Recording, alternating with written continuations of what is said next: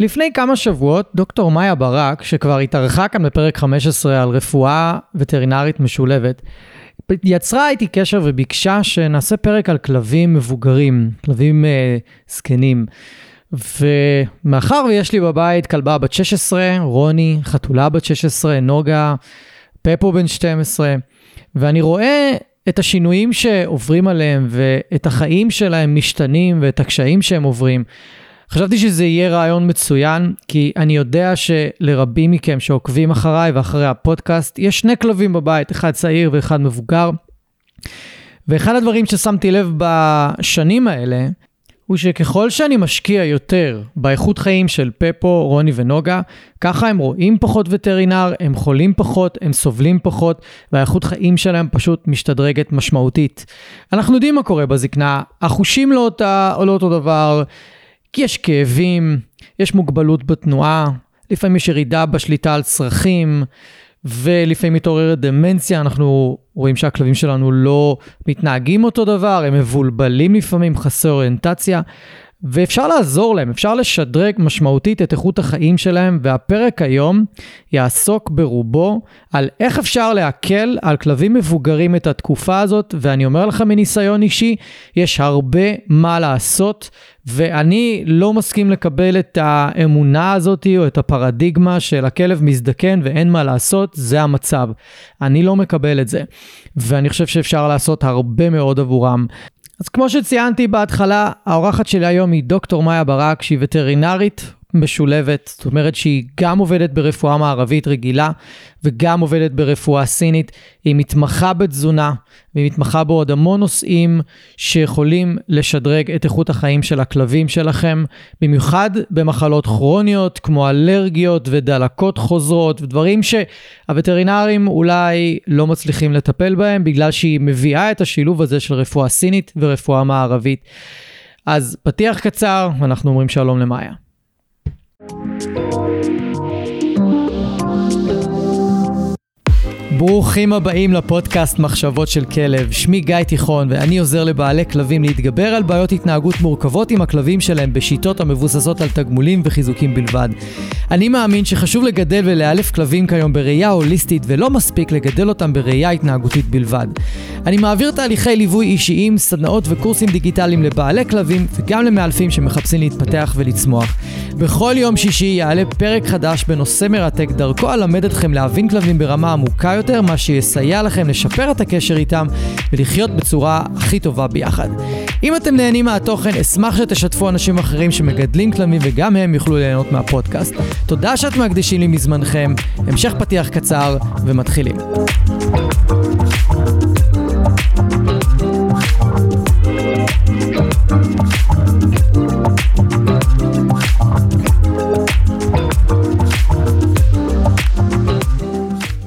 היי מאיה, איזה כיף שאת כאן, חזרה בפודקאסט. מעולה גיא, איזה כיף להיות פה. מדהים. אה, פעם קודמת שהיית, התארחת בקשר למה שאת עושה בעצם, לרפואה וטרינרית אה, משולבת, רפואה הוליסטית. אה, אני כן יכול להגיד שמהצד שלי, הרבה אנשים שהקשיבו, זה פתח להם עולם חדש לגמרי שהם לא הכירו, לגבי כיף. וטרינריה. איזה כיף. והפידבקים היו טובים, וגם אני זוכר ש... זאת אומרת, היה איזשהו שיח סביב זה, אני זוכר. והיום אנחנו נפגשים כדי לדבר על כלבים מבוגרים, ומה, איך אנחנו יכולים לעזור להם, מה זה בכלל זקנה, ומה זה כלב מבוגר, הרבה אנשים ככה אולי לא יודעים, או היו שמחים לדעת קצת יותר, ולדעת גם איך להתכונן אחרת, נראה לי, לתקופה הזאתי. והסיבה שהפרק הזה הוא מעניין גם בשבילי מאוד, זה כי קודם כל יש לי בבית כלבה בת 16, רוני. שאני מסרב לקבל את כל העניינים הרפואיים שלה שיש לה ומטפל בכל מיני דברים ש... כדי לעזור לה, ויש את פפו בן 12, נוגה חתולה בת 16, אז כל נושא הגריאטריה הזה הוא מאוד uh, חי אצלי בבית, ואני שם לב למלא מלא מלא שינויים שאני, שאנחנו ניגע בהם, אנחנו ממש נדבר עליהם ונעזור לאנשים לזהות אותם גם, וגם ממש ניתן... עצות פרקטיות, כן, איך עצות להתמודד. פרקטיות, כן. אבל בואי נתחיל מקודם כל אולי שאלה שתעשה סדר בשביל כולם. מהו כלב מבוגר בעינייך?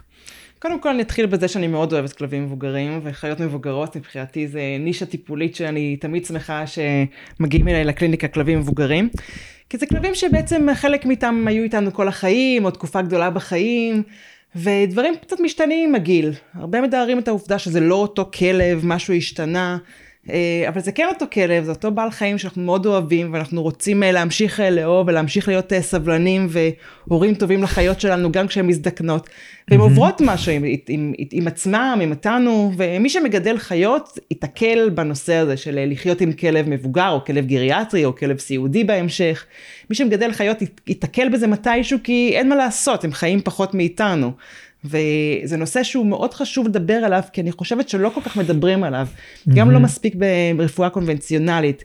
כי למעשה ברפואה קונבנציונלית אין הרבה מאוד מה להציע מבחינת uh, טיפול uh, ועזרה לכלבים מבוגרים, או נלך אפילו לכיוון של הוספיס ביתי, של ממש uh, איך לעזור לכלבים האלה לחיות באיכות חיים ובנוחות עם מה שיש, עם מה שיש לחיים להציע.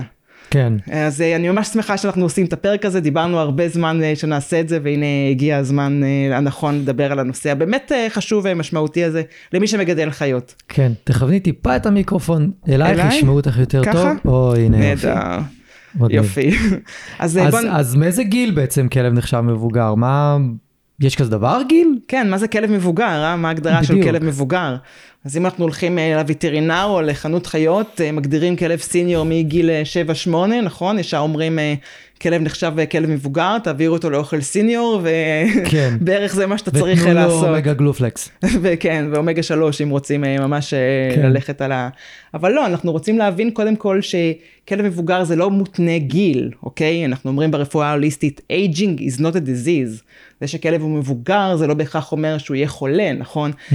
הרבה אומרים שכל מיני בעיות, אה, אם זה כאבים או בעיות שאנחנו ניגע בהן בהמשך, מופיעות יותר אצל כלבים מבוגרים ואנחנו רוצים לקבל את זה, אז אנחנו לא רוצים לקבל את זה, אנחנו רוצים mm-hmm. שהם יחיו חיים טובים, מלאים, מאושרים. Mm-hmm. כל עוד הם איתנו, וזה באמת המטרה שלנו היום, לראות איך אנחנו יכולים לעשות את זה. אז כן. מי זה. כלב מבוגר?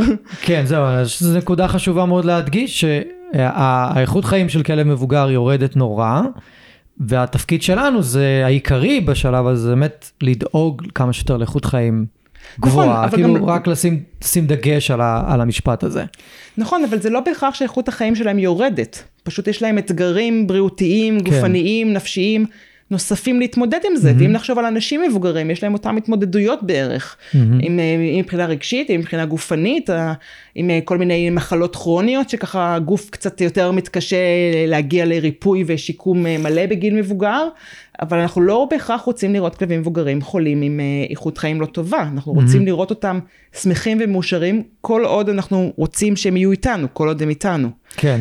אה, אז כן, אנחנו מדברים על כלבים שאנחנו בעצם רוצים להבין שמשהו השתנה בכלב. הרבה התלונה שאנחנו מקבלים זה שהכלב הוא לא אותו דבר, משהו השתנה. Mm-hmm. אז מה זה משהו שהשתנה? זה יכול להיות uh, ירידה בחושים, שפתאום הכלבים לא שומעים כל כך טוב, לא רואים כל כך טוב, לא מריחים כל כך טוב. Mm-hmm. אז ירידה בחושים הרבה פעמים גם מביאה לאיזשהו רמת סטרס, אם תחשבו על עצמנו, אנשים שאנחנו מכירים, ש, שלא שומעים טוב או לא רואים טוב, זה מגיע עם קצת איזושהי חרדה, בעיקר בהתחלה, עד שהגוף לומד לעשות איזושהי אדפטציה למצב החדש. כן. אז חרדה וסטרס, זה גם נושא שהרבה פעמים מופיע יותר אצל כלבים מבוגרים, mm-hmm. כלבים אה, שככה עוברו לשלב הבא של החיים שלהם, האחרון של החיים שלהם פה. אה, הרבה יותר כאבים, הרבה יותר קושי בהתמודדות עם כאב, שמגיע הרבה פעמים מקושי תנועתי. המפרקים קצת יותר כואבים, אה, יותר קשה לקום, יותר קשה ככה לרד במדרגות, לקפוץ לאוטו, נכון? זה עוד תלונות ככה שהרבה כן. פעמים אה, עולה כשאנחנו מדברים על אפיון כלב מבוגר. Mm-hmm. כל מיני מחלות כרוניות שככה התמודדו איתן במהלך השנים יכולים להופיע קצת יותר. באמת עם, עם כליות. של כליות, אז פתאום קצת יותר סימנים קליניים, יותר שותים, mm-hmm. יותר משתינים, יותר בחילות. אם זה בענייני מערכת עיכול, אז באמת הנושאים, הבעיות שנתקלנו בהם יכולות קצת להחריף עם הזקנה. Mm-hmm. אנחנו רואים הרבה שינויי התנהגות. אה, אם זה מבחינת דפוסי שינה, כלבים שלא ישנים בלילה, או אה, ישנים יותר מדי, או לא רוצים טיול, או כן רוצים טיול, או משהו בהתנהגות משתנה, אנחנו נדבר קצת יותר על באמת על מה זה דמנציה, ועל mm-hmm. שינויי, שינויי מוח. Mm-hmm. הרבה פעמים שינויי תיאבון, זה גם משהו שאנחנו רואים אצל כן, כלבים מבוגרים. כן. פתאום נהיים יותר בררנים באוכל, מה שהם רצו קודם, פתאום לא רוצים, אין חטיפים שהם רוצים.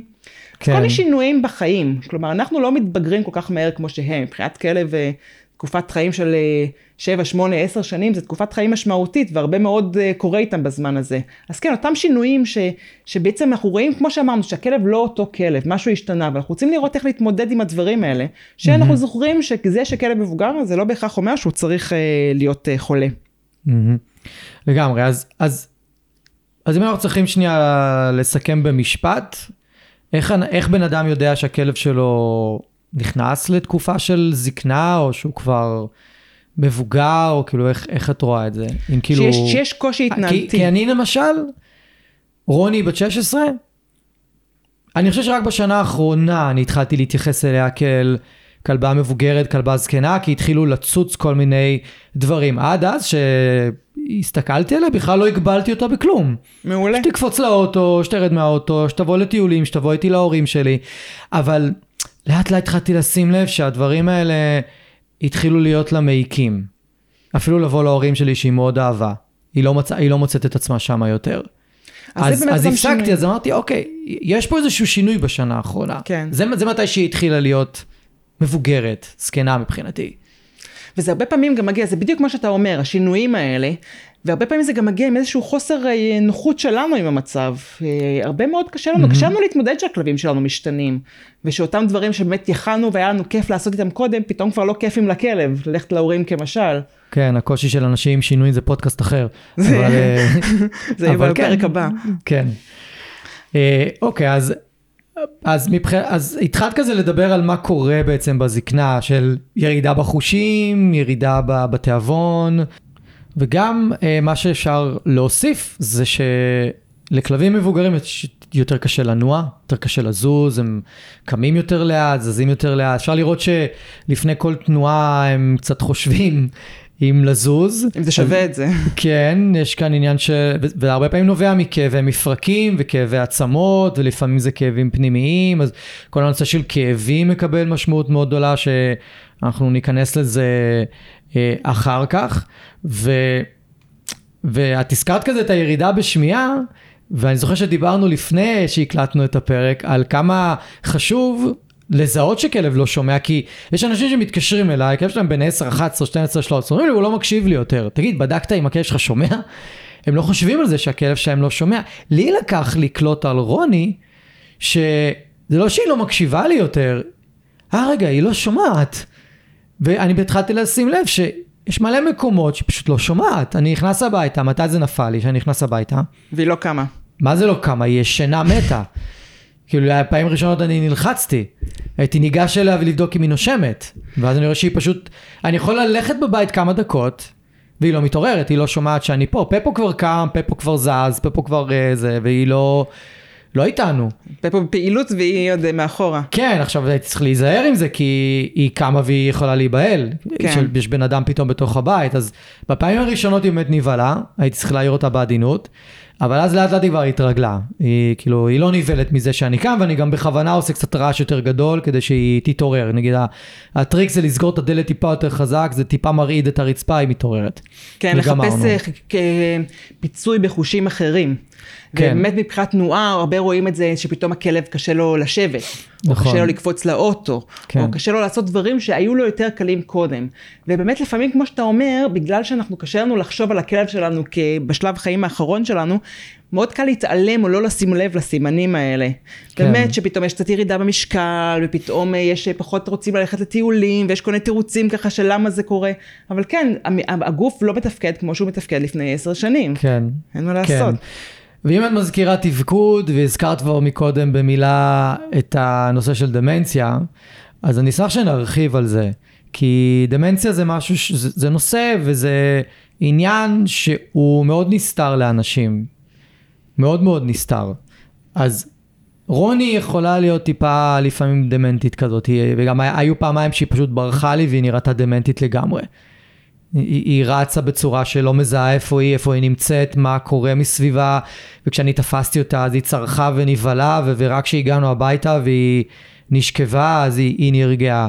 ואפשר לראות אותה לפעמים מסתובבת בחוסר אוריינטציה בבית, הרבה מזה זה מכאבים, אבל לפעמים גם העניין הזה, אה, כלומר יכולים להיות תוקפנים פתאום כתוצאה מזה. לא לזהות את האנשים שלהם, לא לזהות את הכלב שחי איתם בבית. וזה מאוד מפתיע אנשים. אז אני אשמח שתסבירי בכמה מילים מה זה דמנציה בכללי, ואיך מזהים אותה. אנחנו אה, בעצם רוצים לדבר על שינויי מוח. כמו שאנחנו מדברים על אה, שינויים באיברים אחרים בגוף, כתוצאה מירידה בתפקוד, באמת כן. כתוצאה מהחוסר יכולת של הגוף להגיע לריפוי, מה שיותר קל לכלב צעיר או לגוף צעיר. אז כמו שהכליות יכולות להגיע לתפקוד יותר נמוך, והמפרקים יכולים להגיע לתפקוד יותר נמוך, גם המוח יכול להוריד את רמת התפקוד שלו. ובאמת אנחנו נראה את שינויי התנהגות שיהיה לנו קשה להסביר אותם הרבה פעמים. ואחת התלונות העיקריות שחוזרות על עצמם הרבה עם אה, לקוחות עם כלבים אה, גריאטריים, זה החוסר יכולת להירגע בבית, או חוסר יכולת לישון. באמת אותו pacing כזה, אותו הליכה כזאת שהיא ככה נראית חסרת שקט וחסרת רוגע, והיא יכולה להביא, להביא גם לאיזושהי חרדה ולאיזושהי הגברת כאבים, כי בעצם הכלב רוצה לשבת והוא לא, יכול, לא מצליח להרגיע את, ה, את, ה, את, ה, את המוח ואת היכולת לשבת. הרבה נראה כלבים שבוהים בקיר, כלבים שפתאום אה, היו חברים של כלבים, עכשיו לא חברים של כלבים, פתאום ממש שינויי התנהגות שקשה לנו להסביר אותם. כן. אה, אצל כלבים מבוגרים. כן. שינויי תיאבון, אה, כל היריד, נושא של ירידה בחושים, זה הכל שינויים במוח, שאנחנו צריכים להבין שזה שינויים שאנחנו רוצים לראות איך אנחנו יכולים כ- כהורים לבעלי חיים להכיל את השינויים האלה בסבלנות. כן. אה, וזה באמת, כמו שאמרנו, האתגר, אחד האתגרים הגדולים אה, בעבודה עם כלבים מבוגרים. זה לשמור את, ה, את האמפתיה ולשמור את התקשורת שלנו טובה איתם, גם בגיל המבוגר יותר. כן, אני זוכר שראיתי בכמה מקומות, שדרך ממש טובה להתמודד עם, ה, עם, ה, עם הדמנציה, עם הירידה של התפקוד הקוגנטיבי של הכלב, זה פשוט לעשות בבית הרגילים שמפעילים את הראש. זה לא שהכלב לא יכול, אה, או המוח לא יכול אה, קצת להתחדש, או קצת להשתפר. הוא יכול. ברור. זה פשוט, הסביבה או או אורח חיים של הכלב לא, לא מעודד את זה. הכ- אנחנו נכנסים לאיזושהי סטטיות בגידול של הכלב, אני מודה שגם זה המצב עם רוני ופפו, יש איזושהי סטטיות כזאת, אנחנו גם מאוד אוהבים את זה, זה מאוד טוב לנו ומשתלב לנו בחיים יופי. ואם אנחנו רוצים לשפר את היכולת של הכלב, אז הוא, הוא חייב לעשות משהו שמפעיל את הראש. הכלבים שחיו הכי הרבה שנים, לפחות ממה שאני ראיתי, זה, זה כלבים שעבדו. כלבי עבודה, בטח. כלבי עבודה. כן. הם גם פעילים יום יום, הם גם מפעילים את הראש יום יום, הם, הם, הם עובדים. מעניין להם בחיים. בסופו של כן. דבר אותו כלב ש... יש גירויים מוחיים כל הזמן. כן, אותו כלב שהיה רגיל לבוא איתך לכל מקום, ועכשיו כי קשה לו לזוז, והוא מהמם. לא תמיד שולט בפיפי או הקקי שלו, ולא בא איתך, והוא בעצם נמצא יותר בבית, כן, התפקוד המוחי יורד, המצב כן. רוח יורד, נכון. רמת החרדה, רמת הסטרס יורדים, וזה נושא, איזה מין אה, מעגל כזה, שהרבה פעמים כן. קורה אצל כלבים מבוגרים באמת, מתוך באמת הבנה ש, ש, ש, שמשהו השתנה. כן. עכשיו אנחנו רוצים שוב להזכיר את זה, שגיל מבוגר זה לא בהכרח חייב לבוא עם מחלות. כן, גיל מבוגר, אותו באמת מה שאתה אומר, של, שזה לא אותו דבר, ואז לוקחים לבית, אפשר לראות איך אפשר באמת לעזור לתפקוד המוחי, איך אפשר לעזור לתפקוד מערכת העיכול, למערכת השריר והשלד, איך אפשר לשמור אותם שמחים ומאושרים גם בגיל יותר מבוגר. כן. אז אה, יאללה, אז בואי נעבור לדבר על איך אפשר להקל על כלבים מבוגרים, ונראה לי הנוש... הנושא הראשון, אולי הכי חשוב, שהסכמנו עליו, זה הנושא של סבלנות. שצריך להיות סבלניים עם כלבים מבוגרים, ואני מודה שלפעמים רוני יכולה, היא יכולה לצאת לטיולים, ומבחינתה עוצרים כל אה, מטר להריח איזה משהו. ויש טיולים שהיא רק רוצה להגיע הביתה. עכשיו רוב הטיולים היא, היא באמת הולכת מהר ורוצה להגיע הביתה, והיא, והיא התחילה להרגיל אותי לזה גם. ואז יש טיולים שפתאום היא, היא יוצרת, משהו כנראה יותר נינוח אצלה. באותו יום או באותו טיול היא מרגישה יותר בנוער, ואז אני בקלות מוצא את עצמי, נו, כאילו, כי יצאתי מהשגרה שלי, לא כי אין לי סבלנות אליה, אז אני חושב שיש פה הרבה מקום ל... לתשומת לב לעניין הזה. בטח, ואחד הדברים החשובים מבחינתי קודם כל זה לעשות איזשהו, איזשהו מעגל תמיכה. שיהיה מישהו שיוכל לעזור, או מישהו שאפשר יהיה לדבר איתו עם הכלב מבוגר, אם זה המאלף, הווטרינר, איזשהו חבר, איזושהי קבוצה, כי אנחנו הרבה פעמים חושבים ש, שאנחנו די לבד עם הכלבים האלה, ובאמת מאוד קל לשכוח שזה אותו כלב שהיה לנו קודם, שבעצם הוא היה כלב שלנו הרבה מאוד שנים, והוא עדיין הכלב שלנו, כן. אבל משהו אצלו קצת השתנה. אתה יודע, ברפואה הסינית הם מדברים מאוד יפה על, אה, על מחזוריות. מבחינת הרפואה הסינית, אז הגיל הזה הוא, הוא שייך לאלמנט המים. אלמנט המים זה גיל, ש, זה אלמנט שהאיברים הדומיננטיים אצלו זה באמת אה, אה, הכליות והמפרקים ושלפוחית השתן. אה, השמיעה הרבה פעמים יורדת, וכל השינויים האלה שקורה כשככה, כש, כשאלמנט המים קצת נחלש אצל כלבים, זה, זה דברים שהם הגיוניים וזה דברים שהם טבעיים. ואנחנו רוצים להיות, להבין שזה דרך החיים. כלבים עוברים את, התהליך הזה. כן. אה, וכן, אז מבחינת הסבלנות אני חושבת שמאוד נכון להכ, להכין איזושהי, להיות מוקפים עם אנשים שקצת יכולים לעזור. ומי שהם לא אנשי כלבים, ומי שלא חווה אה, כלב לא מבוגר, נראה לי שהם מקשיבים לפודקאסט. לא, אבל, אבל, אבל, אבל יש תחושה של להיות לבד עם הגיל הזה. כי, כי, כי הרבה אומרים להרדים, הרבה אומרים למה אתה צריך את זה, הרבה, יש, יש חוסר סובלנות של, של הסביבה ל- למצב הזה של, אה, של כלבים מבוגרים. כן, אני...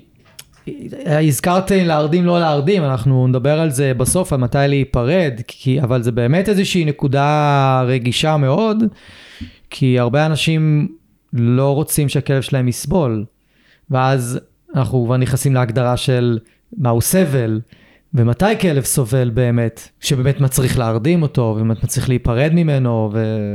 נכון. זו שיחה מאוד אה, לא פשוטה. נכון, וחלק מה, מה, מה, מההחלטה מתקבלת בכמה טוב לכלב, כמה נכון. זמן טוב יש לכלב לעומת זמן לא טוב יש לכלב. ובאמת כן. אנחנו פה היום לדבר איך אפשר לעזור לכלב שיהיה לו יותר זמן טוב כן. מאשר זמן לא טוב. וכן, אפשר פשוט להתחיל לדבר על בצורה פרקטית, איך אפשר לעשות את זה. כן. אז בואו נתחיל כרגע עם אה, תזונה, נראה לי שתזונה זה יהיה אחד הדברים הראשונים, כי אין מה לעשות, צריך לדבר כן. על תזונה. תזונה זה הבסיס, אה, זה מה שנותן לנו את האנרגיה היומיומית, זה מה שבונה את הגוף מחדש. אנחנו רוצים לזכור שגם לכלבים מבוגרים יש יכולת להתחדש, להתחדשות תאים, ללמוד דברים חדשים, כמו שאמרת מבחינה התנהגותית, וזה ממש חשוב לשמור גם על המוח פעיל, לא רק על הגוף פעיל. אה, ואבני הב- הבסיס זה מה אנחנו מאכילים את הכלב. כן. וגם פה אנחנו רוצים ללכת על אוכל שהוא כמה שפחות מעובד. אני מאוד אוהבת תזונה מבושלת לכלבים מבוגרים. מה זה כמה שפחות מעובד? לא מעובד בכלל, אם אפשר. למי שרגיל, כן. כלבים שאכלו כל החיים שלהם אוכל מעובד, לא הייתי עושה להם שינויים דרסטיים מדי mm-hmm. בגיל מבוגר. אוקיי. כל שינוי הייתי עושה אותו בתור מאוד בהתחלה, מאוד עדין. כי שוב, אנחנו מדברים פה על, על חולשה קצת של הכליות, חולשה של יסוד המים, חולשה של היכולת של הכלב לעכל שינויים חדשים. אנחנו רוצים לעשות הכל עם איזושהי סבלנות. כן. אז כן, אנחנו רוצים לתת אוכל שמזין, שמעלה את הצ'י, שמעלה את האנרגיית החיים של הכלב, ואוכל מבושל תהיה הבחירה שלי. כן. כי הוא יותר קל לעיכול, הוא... הגוף מקבל אותו יותר טוב, אה, צורך פחות אנרגיה בשביל עיכול. בדיוק, בגלל הדברים האלה. והוא יותר טעים גם לכלב. כן. אנחנו רוצים שהאוכל יהיה בטמפרטורה מתאימה, אנחנו רוצים שהוא יהיה לא חם מדי, לא קר מדי. אנחנו רוצים אפילו לחשוב על הגודל של, של החתיכות שאנחנו נותנים לכלב. כן. לא, חלק מהכלבים מבוגרים, השיניים קצת יותר כואבות להם, או שאין להם. או שאין להם, או שהמרקם לא נעים להם. כן. רוצים לנסות לשחק גם עם המרקם. אז הייתי מבשלת, מבשלת מרק אה, ירקות, מרק עוף, אה, איזשהו תבשיל, ומתחילה להוסיף איזשהו אוכל מבושל למה שהכלב אוכל כרגע. כן. כלומר, מה שהכלב שלכם אוכל כרגע, תורידו לאט לאט בהדרגה 20-30 אחוז מהתזונה הקיימת, ובאט לאט להדרגה להחליף לאוכל יותר מבושל. כן. לראות איך הכלב מגיב לזה, לראות איך מערכת העיכול מגיבה. כן. איך, איך, ה- איך היציאות, הרבה פעמים כלבים שלא שולטים טוב בצרכים שלהם בגיל מבוגר, אז גם השינויי תזונה ככה יכולים כן. להשפיע ככה ולרכך קצת את הבטן. אנחנו רוצים שהקקי יהיה, צריך לדבר על קקי, מה לעשות, שהקקי יהיה קל לאיסוף, שלא ימרח, לפעמים הכלבים האלה קצת קשה להם לשמור גם על שיווי משקל בזמן שהם עושים קקי. כן. זה חשוב מאוד. זה חשוב, זה חשוב מאוד. עכשיו, יש, יש נקודה בקשר לתזונה, תגידי לי, זה המסקנה שלי, תגידי לי מה את חושבת. לדעתי, במיוחד אם, אה, לדעתי, אה, אוכל יבש, אוכל תעשייתי, צורך מהגוף הרבה יותר אנרגיה לעיכול. ברור, מ- בטח. מאשר מזון טבעי. עכשיו, איך אני יודע את זה? על עצמי. מזון מעובד, אני טבעוני. אם אני אוכל את כל ההמבוגרים המעובדים וכל הזה של... וואלה, אני מרגיש את זה טוב מאוד על הגוף. את הכבדות, את, ה, את הזמן שלוקח לגוף לעכל, אבל אם אני עכשיו אה, סתם אוכל אה, מנת אורז מבושלת עם כל מיני ירקות מוקפצים וזה, אני לא מרגיש את זה. אני לא מרגיש כבד, אני לא מרגיש איזה, איזה בעיה, אני לא מרגיש שהגוף שלי עכשיו מתמודד עם איזה התמודדות פנימית לעכל. אז אם אני מרגיש את זה, ואני יודע שעוד מלא אנשים אחרים מרגישים את זה, אז למה שכלב לא ירגיש את אותו דבר? עכשיו, אני גם רואה את זה, כשכלבים מבוגרים עושים מעבר לתזונה טבעית וזה יושב להם טוב, הם, הם הרבה יותר חיוניים. זאת אומרת, החיות שלהם עולה, הקלילות, הם יותר כלילים, הם יותר אה, זורמים, הרבה יותר קל להם לזוז. נכון, וכאילו, מכמה אני נותן סיבות. כל הזמן את הדוגמה של רוני ופפו, של כלבים מבוגרים, רוני בת 16 עם בעיית אגן וזה, היא זזה, היא זזה יפה. איזה כיף. בשביל הגיל שלה. אז אמנם בסדר, זה רק שני כלבים, אבל אני רואה את זה בעוד מלא מקומות אחרים, אז לדעתי, אם אני כאילו צריך לתמצת את זה, אז תזונה טבעית, מבושלת, כמו שאת קראת לה, היא צורכת פחות אנרגיה מהגוף. יש לגוף יותר אנרגיה לדברים אחרים יותר חשובים, של התחדשות, של אה, קיום, ולא לעיכול. כאילו זה, זה משוגע לתת כל כך הרבה אנרגיה למערכת העיכול בגיל הזה. לגמרי, כי באמת מה שאנחנו אוכלים בסופו של דבר זה לאן האנרגיה הולכת. Mm-hmm. אם אנחנו נותנים לכלב לאכול אוכל מעובד, קורה כמה דברים שיכולים להקשות על הגוף. Mm-hmm. דבר ראשון, האוכל מאוד יבש. נכון. כלומר, הגוף צריך להשקיע הרבה מאוד משאבים בלפרק את האוכל הזה, כן. לרכיבים שיהיו זמינים לגוף. כן. כי החלבון באוכל היבש לא זמין לכלב כמו שהוא. נכון. הגוף צריך לפרק אותו לחומצות אמינו, להרכיב מחדש את החלבון שזמין לגוף. והתהליך הזה גם לוקח הרבה אנרגיה מהגוף, וגם יוצר הרבה מאוד רעלים שמשתחררים במערכת העיכול, שהגוף צריך לסלק אותם איכשהו, שגם התהליך הזה לוקח מכביד. משאבים מהגוף. כן. כן. דבר שני, האוכל היבש הוא מיוצר בחום מאוד גבוה ובלחץ מאוד גבוה, וזה מאפיינים שיוצרים דלקתיות במעיים ודלקתיות בגוף באופן כללי. Mm-hmm. ובעיה גדולה של הרבה כלבים מבוגרים, שהגוף שלהם הוא קצת מודלק מדי, הוא קצת חם כן. מדי, מפרקים מודלקים, מערכת העיכול מודלקת, הכליות מודלקים, הכל קצת חם מדי, הכל לא עובד כמו שצריך, הכל כזה רגיש וכואב. Mm-hmm. אנחנו רוצים לתת לכלבים אוכל שיהיה זמין להם, גם מבחינת uh, טעם. מאוד חשוב גם להבין את חדוות האכילה. נכון. כמה כלב מגיב אחרת כשהוא מקבל לאכול אוכל טרי לעומת אוכל יבש. זה, זה מבחינתי אחד הדברים הכי חשובים. כאילו, למה שלא יהיה לכלב טעים לאכול? כאילו, בחייאת. כן, אחד הדברים שחוזרים על עצמם זה שאם ניתן לו אוכל טרי, הוא לא יאכל את האוכל היבש. צודק, נכון? רמז? הוא רמז. אומר לך משהו, אתה רק צריך להבין מה הוא אומר לך. כן, ואם אנחנו מדברים באמת על הצ'י הכללי, על התפקוד הכללי של הכליות, של הגוף, האוכל הטרי, הוא, הוא, הגוף יכול לזהות אותו כאוכל הרבה יותר בקלות. אה, ואין ספק שכולנו, כל יצורים החיים, אנחנו רוצים לעבור לתזונה שהיא כמה שפחות מעובדת וכמה שיותר טריה. כן, יש איזה מונח, שמעתי אותו לא, לא מזמן, תזונה ביולוגית. תזונה שמתאימה למין הביולוגי שאנחנו, כן. או הם, כאילו, זה, זה, לדבורה יש אוכל מסוים, היא לא יכולה לאכול משהו אחר. וזה שכלבים יש להם אה, יכולת אדפטציה מטורפת, אנחנו מדברים על זה פה מלא בפודקאסט, על ההתאמה של תזונה ותזונה טבעית לעומת תזונה יבשה, והפרק הקודם היה על תזונה יבשה, והחסרונות שלה, ומה זה בעצם, כאילו, מהי בכלל תזונה תעשייתית.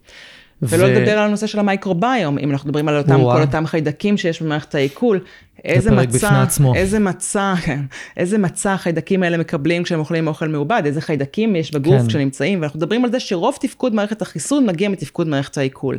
אנחנו רוצים נכון. מערכת עיכול חזקה, וזה נכון לכל גיל, במיוחד לכלבים מבוגרים.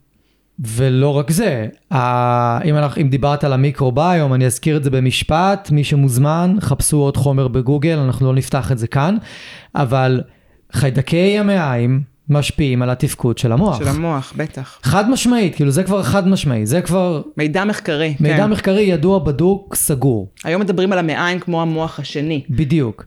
זאת אומרת שכמו שאת אמרת, עם המיקרוביום, האוכלוסיית חיידקים במעיים, היא לא טובה למוח, או היא מפעילה את הכלב בצורה לא, לא מתאימה, אז אנחנו נקבל כלב שמתנהג בצורה לא מתאימה. עכשיו, זה לא רק כלב מבוגר, אגב, כאילו זה גם כלבים צעירים, שאנחנו משנים להם תזונה, ואנחנו רואים שהכלב מתנהג אחרת. קסם, אה? זה תמיד כן. קסם. אחרי שבועיים הוא אחרת, כן. אחרי חודש הוא אחרת, אז כאילו... אז כן, אז יש פה איזה משהו אה, שחשוב בעניין של, ה, של התזונה. אה, מה עוד אפשר לעשות כדי להקל על כלבים מבוגרים? אוי, כל כך הרבה. דיברנו על סבלנות, תזונה. בוא נדבר על תנועה, תנועה. על, על תנועתיות. לפי. רפואה סינית, תנועה זה בריאות. כן. אנחנו חייבים לזוז בשביל להיות בריאים. האיברים שלנו בנויים להיות בריאים כשהם בתנועה. זה לא רק זה, זה גם לפי כל התצפיות שעשו על בלו זונס. בלו זונס, אזורים כחולים, שמעת על זה? אז בלו זונס זה בעצם האזורים שאנשים חיים הכי הרבה בעולם. עוברים את המאה. וואו. כן, באופן קבוע. סיציליה נגיד אחד מהם. ומה שאת אמרת זה אחד הדברים הכי חשובים, שהכי הכי משותפים לכולם, תנועה. ללכת, לזוז, פשוט ללכת. לזוז. כן. וכן, אז הכלבים מבוגרים האלה לא תמיד רוצים לזוז, בטח שלא כמו שהם זזו נכון. קודם. אבל לא לוותר על תנועה. תעשו את זה בקט... ב... ביכולת של הכלב לזוז, בתוך מה שהוא נותן, לא בכוח כמובן, אבל למצוא דרכים לעודד תנועה אצל הכלב. הרבה פעמים... חטיפים יכולים... הרבה פעמים מעודדים תנועה, יופי. חטיפים זה מעולה, וגם לחשוב מבחינה לוגיסטית, דברים בבית ובחוץ שיאפשרו תנועה יותר טובה.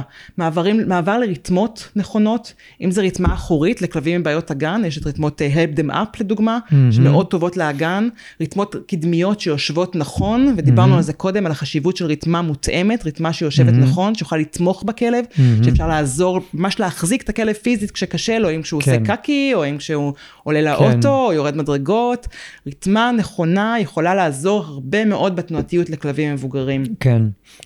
אה, ציפורניים, אורך ציפורניים, רגליים.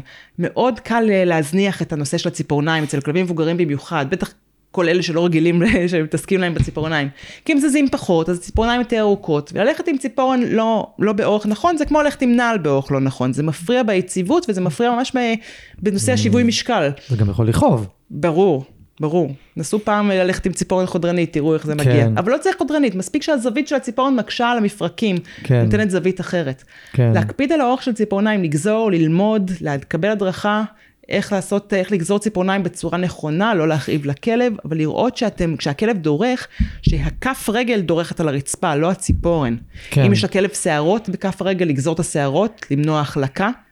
והרבה כלבים האלה זזים פחות, הכלבים המבוגרים, כי הם פשוט מפחדים. נכון. הם מפחדים כי הם לא שומעים טוב, הם לא רואים טוב, כואבים להם מפרקים, הם, אה, כל דבר מכניס אותם קצת יותר לחרדה, והדברים האלה מונעים מהכלב לזוז. אז אנחנו רוצים לראות איך התאמת הבית, אפילו ברמה של מניעת החלקות. לשים Mhm. שטיחים בבית, שטיחי יוגה, כל מיני אה, משטחים שגם קל לנקות אותם, גם נצמדים, אה, גם אה, בטיחותיים לנו ולכלב. כן. לעשות ממש, אני רואה יש כאלה שממש עושים שביל, שביל בבית לכלב עם מזרוני יוגה מהספה למיטה למתקן אוכל. במתקן אוכל גם לשים איזשהו מתקן כזה שיהיה קל לכלב לאכול. הרבה כלבים מאבדים משקל כי הם לא אוכלים כמו שצריך, אז גם על כן. זה אנחנו רוצים לשים לב. שהקערת אוכל מוגבעת, שיהיה לכלב נוח לעמוד ולאכול, שהוא לא יחליק בזמן שהוא אוכל. כן. זה בתוך הבית. אה, בחוץ, לזוז כמה שהכלב מסכים. אז נכון, מהמם. זה לא כמו פעם, זה לא אותו טיול כיפי כמו פעם, וזה עוד כן. תלונה שחוזרת על עצמה הרבה כשאנחנו מדברים על כלבים מבוגרים, שהטיולים כבר לא כיפיים, כמו שאתה כן. אומר. כי הכלב עוצר ונתקע ורוצה לשבת, ובטח אה, לא רוצה לשחק עם מישהו היה משחק קודם. למצוא דרך, למצוא דרך שהיא נעימה גם לנו וגם לכלב לטייל ולנוע. אם זה ללכת, אה, לעלות באוטו, ללכת למקום שיש איזשהו מקום שכיף לנו לרבוץ בחוץ. רגע להיות בחוץ, להרגיש שמש, שהכלב ירגיש מגע אחר שהוא לא רק המגע של הבלטות בבית, מבחינת חושים, מבחינת העצבים ברגליים. התנועתיות היא קריטית לבריאות, ובאמת לא לוותר על התנועה, לא לוותר על התנועה. כלבים שלא רוצים בכלל לזוז, אז להתחיל קצת במסאז'ים, להתחיל להניע את השרירים, להתחיל להניע את הגירוי העצבי. כלבים שעוד יותר קשה להם לקום, אנחנו מדברים קצת, אה, נוגעים בנושא של כלבים גיריה סיעודיים, להפוך אותם מצד לצד, שלא יצא, לא יהיה פצעי לחץ, לראות שיש מיטה מספיק נוחה שמאפשרת לכלב לקום בקלות. הרבה כלבים בגלל הפחד להחליק אפילו נזהרים ולא כן. לא קמים מספיק. כן, פה, רוצים- פה כבר זה ממש לקבל עזרה מקצועית עם כל המסאז'ים וכל הזה וכל ה... ממש... אבל להיות על זה, להיות מקצועית, על זה, כן. לראות מה שאתם יכולים לעשות בשביל שיהיה לכלב קל לזוז, קל לקום כן. בבית, לא לוותר על טיולים. כמה מוותרים על טיולים כי הכלב לא רוצה לטייל? כן, אני לא מוותר לרוני. לא לוותר. אני לא מוותר לה. היא, היא תצא את השלושה טיולים שלה, זה בדרך כלל יוצא במצטבר משהו כמו בין חצי שעה ל-45 דקות ביום שהיא תלך, זזה, זזה, אבל אני לא מוותר לה. מעולה. אני ויתרתי לה על דברים אחרים, אבל על זה אני לא בשום, בשום פנים ואופן. מעולה, כאילו, מעולה. כן, זה המינימום, גם לדעתי צריכה יותר, אבל... אה, אנחנו עובדים עם מה שיש, אבל, אבל להיות באיזשהו, באיזושהי תנועה, באופן אה, דו-משמעי, להיות באיזושהי תנועה בנושא הזה. לראות מה, שוב, אנחנו רוצים הכל בחיובי, הכל בפורס פרי. כן? אנחנו לא אה, פה כופים על הכלב משהו שהוא לא יכול פיזית. ופה אנחנו צריכים לדבר על הנושא של כאב. כן. לעשות מה שאפשר בשביל למנוע כאב. כן, רק חשוב להגיד משפט קודם, שלהרבה כלבים מבוגרים יש כאבים. יש כאבים, ו- בטח. ואני מזכיר, יש פרק שלם עם, אה, עם, עם אה, יעל בר אבידן, כן. כן, על כאב נסתר. כלבים מסתירים כאב פרפקט. מעולים, מעולים בזה, כן. כן. זאת אומרת שאנחנו יכולים למצוא את עצמנו עם כלב מבוגר, ואנחנו בכלל לא יודעים שיש לו כאבים, ו... ו- וזה צריך להיות כאיזשהו דיפולט כזה, יש, יש לי כלב מבוגר שאני רואה כבר קושי בתנועה, אני רואה שהוא כבר לא זז כמו קודם, לא קופץ כמו קודם, לא זה, זה לא, כי, לא בהכרח כי השרירים נחלשו, יכול להיות שהוא כבר מתחיל ממש לשמור על עצמו. לגמרי, אז לגמרי. הכאב הוא פקטור מאוד משמעותי בעניין הזה, צריך פשוט לקחת בחשבון שכלבים מבוגרים יש להם כנראה. יש להם יותר כאבים, כי זה לא רק כאב פיזי, זה גם כאב אה, פנימי, כן. אה, זה גם כאב ראש, זה גם אה, כל ההחלקות האלה והחוסר שיווי משקל. כן, הם מקבלים הרבה מכות. רוני מקבלת מלא מכות. מלא מכות. היא מחליקה פה, מחליקה שם, קופצת, כל מקבלת מכות. אני מנסה לעצור את זה, מנסה, לא, היא תקפוץ, קבל את המכה שלה. הם גם הופכים להיות יותר עקשניים, זה גם חלק מהשינויים. הדמנטיים. היא מאוד עקשנית. כל התכונות שהיו פעם קצת, כמו אצל אנשים, זה קצת מקצין עם הגיל, והעקשנות והחוסר יכולת, אה, חוסר יכולת לקבל עזרה. אה, כן, כן, היא מאוד עקשנית נהייתה. זה בסדר. מותר, כאילו- מותר להכל. כן, אבל כאילו, it is what it is, זה לגמרי, הכוונה שלי. לגמרי. אז, אז מה, אז מה אנחנו, כי עם כאב יש פה איזה בעיה. כי אם אתם, אם הם ילכו לווטרינר הרגיל שלהם, רפואה מערבית, אין לה, אין לה הרבה מה להציע. אין. יש כדורים שאי אפשר לתת אותם כל הזמן לכאב, אופטלגין אי אפשר לתת כל הזמן, כאילו, אי אפשר. כאילו, בדרך כלל הם, אה, הכאב צריך לחיות עם הכאב. לא לדבר על זה שיש הרבה כלבים מבוגרים שקשה לתת להם תרופות. נכון. כי הם לא רוצים, וזה מפריע להם באוכל, ולך תתווכח עם הכלב המבוגר, וכואב לו כן. השיניים. אז גם הקושי לתת תרופות שלעצמו הוא גם שיקול כן. באיזשהו תרופות לכאב. אבל יש הרבה דברים, דרכים אה, הוליסטיים לעבוד עם כאב, ופה אנחנו נכנסים באמת יותר לתחום ההוליסטי, של נכון. איך אפשר לעזור לכלבים האלה עם כאב. אה, אז אנחנו משתמשים הרבה מאוד בצמחים, אה, שהרבה מאוד צמחים עוזרים לגוף להוריד רמת דלקתיות, מהמם. עוזרים לפתוח את, אה, ברפואה הסינית אנחנו קוראים לזה סטגנציה, שמשהו לא זז וזה יוצר Mhm. איזשהו כאב, נכון? אנחנו מקבלים מכה, האינסטינקט הראשון הוא להזיז, הוא לעשות כן. איזושהי תנועה של הזזה. כן. אז איפה שמשהו לא זז, הוא יותר כואב. אז הרבה צמחים יודעים לעזור בתנועתיות, בלהמריץ את להזיז את מחזור הדם, להזיז את האנרגיה הפנימית של הכלב. הצמחים זה נפלא לכאב. אה, קנאביס, CBD די אה, סגר את נושא הכאב אה, בצמחים, באחד הכנסים של רפואת צמחים, בערך דיברו רק על CBD, כי זו הייתה כן. איזושהי קטגוריה אחרת באמת של עבודה עם כאב. כן, כי אפשר באמת לתת אותו על בסיס יומיומי והוא לא פוגע בכלב. וקל לתת אותו. אין לו את הטעמים כן. של צמחים, ואין כן. לו את הבעייתיות של כדורים. קל לתת את השמן הזה, כי צריך טיפה 2, 3, 4 במינונים נמוכים, וקל מאוד לתת. אבל גם פה צריך הדרכה, צריך הכוונה, אה, לא להשתמש בשיכוכי כאבים בלי הדרכה מקצועית, זה מאוד חשוב, אנחנו יכולים לעשות נזק, בטח לכלבים עם אה, בעיות כבד, בעיות כליות, אה, שמקבלים כן. תרופות אחרות. כל מה שאנחנו אומרים כמובן, לדבר עם הווטרינר, זה מאוד מאוד חשוב. כהערת הערת רקע לנושא הזה. כן, הייתה לי כלבה, הייתה את גילי, שהיו לה כאבים כרוניים בברכיים, וזה היה חוסר אונים נוראי. לא היה אפשר לתת לה את הכדורים, היא הייתה מקבלת פרוויקוקס, ואם היא הייתה מקבלת את זה יותר מדי, בום, הכליות שלה היו מתחילות אה, להיפגע, ואז היה צריך להפסיק, והגעתי למצב שאני כבר לא נתתי לה בכלל. אבל לא היה שמן CBD בארץ, היה לפני כמה שנים טובות. כן. זה היה מאוד מתסכל. אז יש המון דברים אחרים גם, אנחנו, אני מאוד אוהבת דיקור, מבחינתי דיקור זה כלי נפלא לדברים האלה. אה, המון פ- פורמולות הומואפטיות, טראומיל, כולם שמעו על טראומיל, נכון? שאפשר לתת אה, לכלבים? טראומיל זה נפלא, זמין בכל סופר פארם, אפשר. לקנות אה, כדוריות של טראומיל, זה מתוק, אפשר להעמיס ולתת לכלבים, זה באמת זמין וקל. כן, זה נפלא. יש את זה במשחה, בכדורים, בטיפות, בכל הדרכים אה, שקל. וואלה. אז בהחלט אפשר להשתמש בדברים אה, דברים כאלה, אבל לתת איזושהי התייחסות לכאב. אה, לפעמים צריך שילוב של כמה דברים, של אה, דיקור עם, עם פרוויקוקס וטראומיל, לפעמים צריך כמה דברים ביחד. אבל כן. אנחנו בהחלט רוצים להשקיע זמן ומאמץ ותשומת לב לנושא של כאב. אז כן, אני משתמשת בדיקור וברפואת אוזון, שגם מורידה את הדלקתיות בגוף, שיכולה לעזור גם בכאבים, אבל יש המון כלים, ובאמת אני חושבת שאחד הדברים היפים ברפואה ההוליסטית זה ש... אין סוף לאפשרויות, אה, לאפשרויות הטיפוליות, אה, ו- ו- ותמצאו מה יכול לעזור לכלב שלכם, ומה יכול גם לעזור לכם, מה קל להשתמש. לפעמים מגיעים, שוב, כלבים עם רשימה גדולה של תרופות, אבל הכלב לא לוקח כלום, וכל דבר עושה לו בחילות והקאות או דחייה מהאוכל, כן? אז אנחנו צריכים אה, מאוד לשים לב בהתאמה של התרופה הנכונה לכלב. כן, ולדעתי ש... כדאי להזכיר רגע שכל הפתרונות שאת מדברת עליהם כרגע, זה פתרונות שמקבלים אך ורק אצל מי שאו מתמחה בזה באופן ספציפי, אם זה מסאז' רפואי, אם זה דיקור או הידרותרפיה נגיד, או דברים כאלה, או מי שעוסק תכלס ברפואה אה, משלימה לבעלי חיים. כאילו לזכור, אם אתם תלכו לווטרינר הרגיל, זה, זה לא בתחום התמחות שלו פשוט, לא שהוא לא כלל. רוצה. בדרך כלל. זה לא בתחום התמחות שלו. בדרך כלל עכשיו, אז כן, אז יש וטרינריות כמוך, או וטרינרים כמוך שהם עושים שילוב של הדברים האלה, אבל חשוב לציין, אתם לא תקבלו את זה במקומות הרגילים, הקונבנציונליים, שאתם הולכים לקבל פתרונות. כמו, כמו ברפואה הומנית, אין מה כן, לעשות, הרפואה נכון. הקונבנציונלית לא כל כך טובה במחלות כרוניות, וכאב זה מחלה כרונית. ברפואה הקונבנציונלית יש פחות אה, דרכים לעזור לאורך זמן בצורה שלא ללא תופעות לוואי משמעותיות אה, מבחינת אה, טיפולים במחלות כרוניות, אם זה באמת כליות שדיברנו קודם, אה, איזשהו חוסר תפקוד של איברים, דמנציה, כאב, דברים האלה אנחנו בדרך כלל רוצים ללכת לכיוונים שהם קצת יותר הוליסטיים בשביל להתמודד עם זה. כן, וגם לשים לב לאנשים שאומרים לכם, אה, זה לא עובד, זה לא עובד. תבדקו בשביל עצמכם, כאילו, אל תקשיבו ל...